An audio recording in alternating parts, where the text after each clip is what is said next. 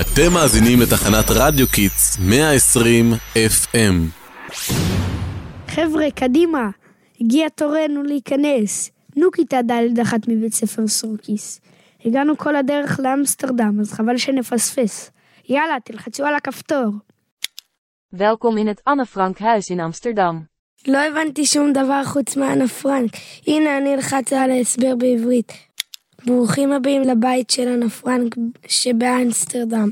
כאן בבית הזה הסתתרו אנה פרנק ומשפחתה מפני הנאצים במלחמת העולם השנייה. טוב, כיתה ד' אחת מבית ספר סורקיס, תעשו סיבוב וניפגש כאן ליד הכניסה בעוד שעה. הנה חברים, תראו, כאן אפשר לראות תמונות של אנה פרנק שהייתה קטנה. הידעתם, אנה פרנק נולדה בגרמניה, המשפחה שלה עברה להולנד בעקבות עליית הנאצים לשלטון ב-1933. אז זה הבית שהם עברו אליו, פה הם גרו כשהם עברו להולנד. אני לא בטוח, אבל אפשר לסרוק כאן את ה-QR ולקרוא עוד על המשפחה ועל אנה. נבו, אתה רוצה לקרוא? הלו, איפה אתה?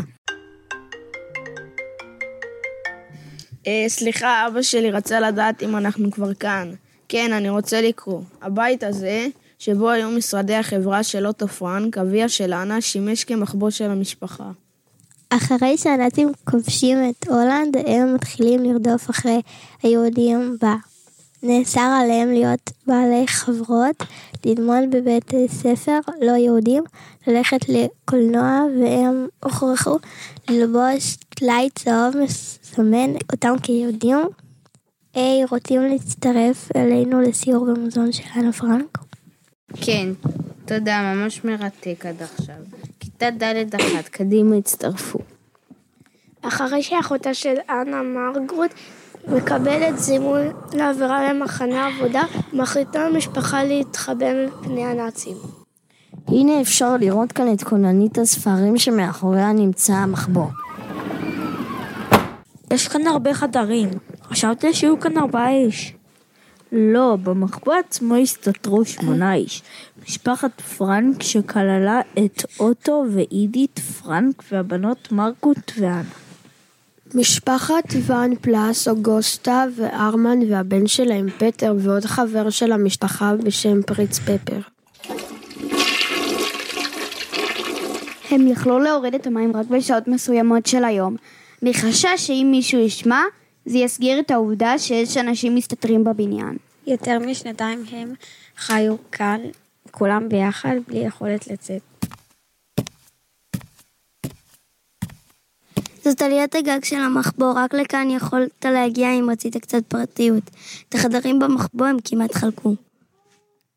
אנה חלקה את החדר שלה עם פריט פפר, שהיה איש מבוגר שהיא בקושי הכירה. הנה החדר שלהם. תחשבו מה זה להיות סגורה בחדר עם מבוגר שבכלל לא מבין אותך ומשגע אותך. ובגלל זה הכתיבה של היומן הייתה בשבילה ממש מפלה. אין לה למי להתלונן, היא לא יכולה לדבר עם חברות או לעשות סרטונים. או אפילו לרקוד או לשמוע מוזיקה, למקרה שזה יעורר חשד.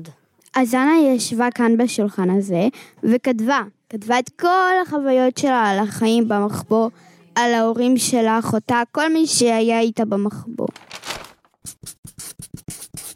ועל התקווה היומיומית שהמלחמה תיגמר והיא תוכל לחזור נערה רגילה שמסתובבת עם חברות בחוץ, רוקדת, שרה וכותבת סיפורים. First a boy and a girl meet each other. מה קרה לה בסוף? היא שרדה את המלחמה?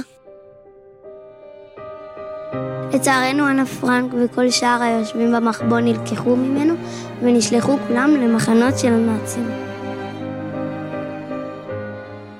אוטו פרנק, אבא של אנה, היה היחיד ששרד את המלחמה. אחרי המלחמה הוא החליט לפרסם את היומן של אנה כדי ללמד את העולם על זוועת השואה ולהנציח את הבת שלו.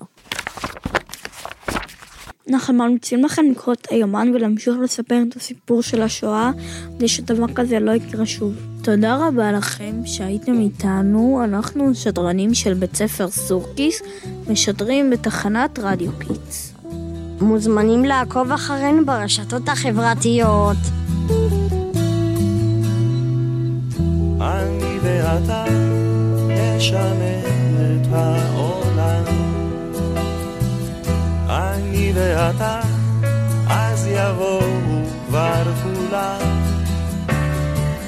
אמרו את זה קודם לפניי, לא משנה.